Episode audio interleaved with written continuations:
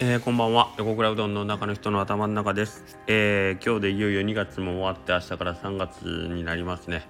なかなか、えー、山下さんですね。吉谷の大将も、えー、2月のうどん屋さんの状況みたいなのをね先日スタンダイフームでおしゃべりになってましたけども。なかなかえっ、と絶好調とは言い難い、え、ね流れでしたけれども一応終わったんで明日からねまた心機一転ではないですけど。なんかこうね上向きになれるような感じで、えー、いければいいなと思います。はい。えー、で今日2月最後で、まあ、週は今週月曜日から始まりみたいな感じでなんかいろんな方がお店の方来ていただいてですね なんか一日中「あどうもどうも」みたいな感じで皆さんにご挨拶をさせてもらってたような気もしてんでもないですけども。はい。で中に、えーと、お一人ですねえっ、と大阪の方からということでご挨拶いただいた方いらっしゃいまして実はその方あの同じ横倉の姓をお持ちのお客様でですね、えー、と同じ名前なんで寄らせていただきましたということでご挨拶いただきました。えーと、インスタグラムで実はその何人かですねあの横倉という名字そんなに多くないんでですねあの見かけた方 SNS で見かけましたということで同じ横倉で親近感湧いたんでということで何人かとはこうつながったりさせていただくことあるんですけど、えーとまあ、実際にねこうやってお顔を合わせてお店まで来ていただいてですねご挨拶していただいたというのは非常にありがたいですし嬉しかったんでちょっとついついあのしょうもないこといろいろお話しさせていただいたんですけどなんかあれですよね。全然知らない人でも一つ共通項があるとなんか一気にこうグッと距離が縮まるっていうのは特になんか名前ですよね。名字。あの全然その人がどんな人かも知らないのに同じ名字だけでなんかいい人に違いないみたいな感じでね。こうお互いがこう知り寄っていく感じがねなんかすごい多分はたから見てたら滑稽やろうなと思いながらはいありますよね。けどあとみんなどんなの嬉しいですか？あのよくあるのは誕生日一緒とかなんか一気にテンション上がりますよね。え誕生日何月何日一緒じゃんとかっつってね。お前一緒だから何だっていうわけでもないですけどなんか嬉しいですよね。365分の1みたいな感じで。ね考えちゃうと。すごい偶然だなんてね。運命の人かなんて絶対そんなことないですけど。思っちゃったりしますよね。あとはなんかえっ、ー、と例えば僕なんか地方でねあの大阪大阪の方に進学して進学した先で香川県出身って言ったらもうそれだけで「おお同郷か!」っつってね「香川のどこどこ?」みたいな「丸亀あ俺高松ちょっと遠いな」みたいな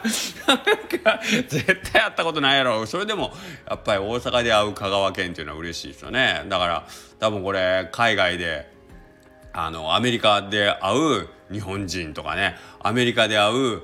香川県民それこそアメリカで会う木梨人とかねあここ木梨町なんでアメリカで会った木梨出身の人だったらもう多分抱き合って喜ぶぐらい嬉しかったりするんでしょうね。だからそのこれはどこで皆さんあれなんですかね喜びを得てるんでしょうか。これ確率なんですかねやっぱり確率が低ければ低いほどうわうめえっていうことになっちゃうんでしょうか。はい。だからあれですよね木梨町木梨町内によっていや僕木梨小学校出身なんですよ」って言ってもふーんって 終わっちゃうってことはやっぱ確率なんですかね。ほぼ大体木梨小学校出身だよみたいな感じになっちゃうんでやっぱりあれなんですかね。そうそれで言えばね面白い話があって僕大阪におった時にですねあの友人がメキシコに旅行に行ったんですよね。まあバックパッカーで、まあ、いろんなとこあのうろうろうろうろしてて中でメキシコにあの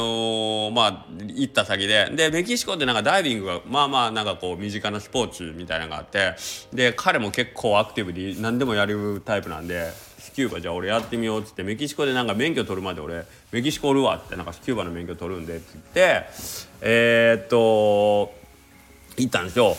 ほんで、えー、っとそこのメキシコのそのダイビングの先生が日本人やったんで「おおメキシコ日本人のダイビングの先生やおおめっちゃ珍しいな」っつってほんで、えーと、その彼はあの「日本から来たんですか?」っつったら「あそうなんですよ」って言ってで香川県からなんですって言ってでその彼は僕が香川出身だったっていうのを知ってたんで「あ香川から来られたんですか？メキシコまで僕香川県の友達いますわって香川ってねうどん屋有名でしょって言ってまあ僕を指してですねえー、っと香川県でうどん屋やってる実家がねその時僕まだ学生だったんで僕のその友達は香川県で実家がうどん屋さんっていう子がおるんですよって言ってでじゃあ向こうのインストラクターのその女性の方も「えー、そうなんですか？うどん屋さんやったらまあ香川県やったらひょっとしたら名前言ったら分かるかもしれませんね」って言っていただいてで「いやいや実はその横倉うどんっていううどん屋さんらしいよ」って言ったらそのインストラクターの方が「えー、横倉うどんって私歩いて5分のとこに住んでる。あ横倉さん？みたいな感じで言ったって言ってて。でその彼からしたらまさか地球の裏側で自分のその何言う友達の家から5分歩いたとこに住んでるそのご近所さんがそんなとこにいるなんてっていうのすっごい驚いてで日本に帰ってきた時に「おい横倉君よ君あのまるさんっていう人知ってるか?」って言うから「ああ知ってるけどどうして?」って言ったら「いやなお俺メキシコでさ」って言ってダイビングの先生がその人だったんよって言って「へえいや地球の裏側まで横倉うどん有名やな」って言ってなんかすごい感心してましたけど「いやメキシコの人が知ってたんじゃないよ。うちの家から歩いて5分の人が知ってただけやから。全然有名じゃないわ」つって、まあ、その場で笑って終わってたんですけど。なんかねやっぱメキシコで木梨でって言うたらやっぱテンション上がりますよね。まあその彼は全然関係ない。その彼は岐阜出身なんで木梨とも横倉とも何のあの縁もゆかりもないんですけどなんかそういう感じでやっぱ確率っていうのはねなんか嬉しいですよね。はいあの出先出先というか、まあ、たまたまで知り合ったその人となんか自分とこう共通項があるっていうのは、はい、共通の友人であったり共通の友達、えーまあ、学校が同じえー、生まれが同じとかいうのはやっぱりなんかねうんなんか駆り立てるものがありますよね。はい、ということでなんか昔それこそこれまたこっ、あのー、ちょっとあんまりいい話ではないですけど、あの戦争中とかは、えーと、例えば日本だとなかなかこうあの大陸同士がつながってる国じゃないので、あのそのよその国の人とこう激しく行き来を交流をしてたわけじゃないので戦争中は。あんまりそういうことなかったでしょうけどやっぱり陸路で続いてるようなところだとえっ、ー、と言ったら自分の国じゃない人間がねあの自分の国の出入りをする時に、えー、まあ言ったら身分証とかは偽造できたり顔立ちもそこまではっきりとなんかこうね見てパッと分かるっていうのはやっぱり、えーと、その国の人であってもなかなか難しいとこがあったりするんですけどはっきりと分かるのがやっぱ言葉だったということで例えばある言葉を発音させるとあの検問とかでねの時のその A の発音であったり母音の発音であったりなんかその辺の違い本当にわずかな違いやけども現地の人じゃなければはっきりとあこれは違うと母国語じゃないということでこれはまあ敵国もしくは、えー、と自国の人間じゃないということでまああのー、まあ、処罰の対象になったりとかもしくはまあまあ入国させないとかっていう手続きになったりとかいうことでやっぱ言語っていうのは非常にもうあのはっきりとですねその人のアイデンティティを示すものなのでですねなんかそういうところはものすごくなんかあの感じ感じるものがありますよね。はい、同じ釜の飯を食った以上にやっぱ同じ言葉そして同じ発音、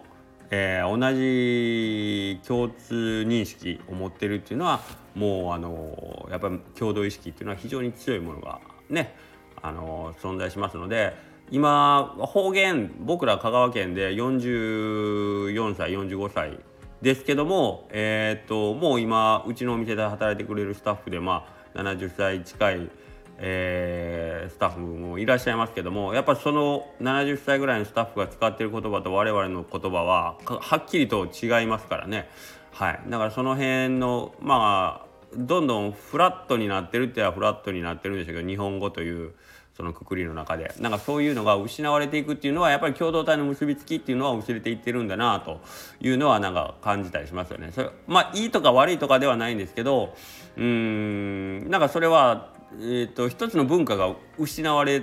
つつあるということなので。えー、食べ物に関しても、えーと、全国津々浦々、ね、どこにおってもあの日本中のものもしくは世界中のものが食べれるということは、えー、喜ばしいことではあるんですけれどもそれは、えーと、逆に言えば、えー、その固有の文化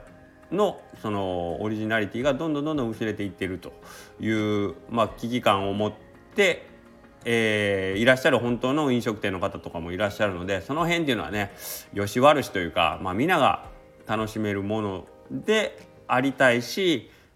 でもなんかそれが成立した経緯であったり歴史であったり、えー、その背景をですね失うっていうのもまたちょっと寂しいような感じもしますしなんかその辺とかにねちょっと思いを馳せながらなんかいろんなものを見ながら楽しむあのどこにいてても楽しめるのはいいけどあまりにもイージーになりすぎるとひょっとして失われる何かがあるんじゃないかということはやっぱり常に頭に入れておいた方がいいんじゃないでしょうか。なんかすごい話になりましたね。はいということでまた明日。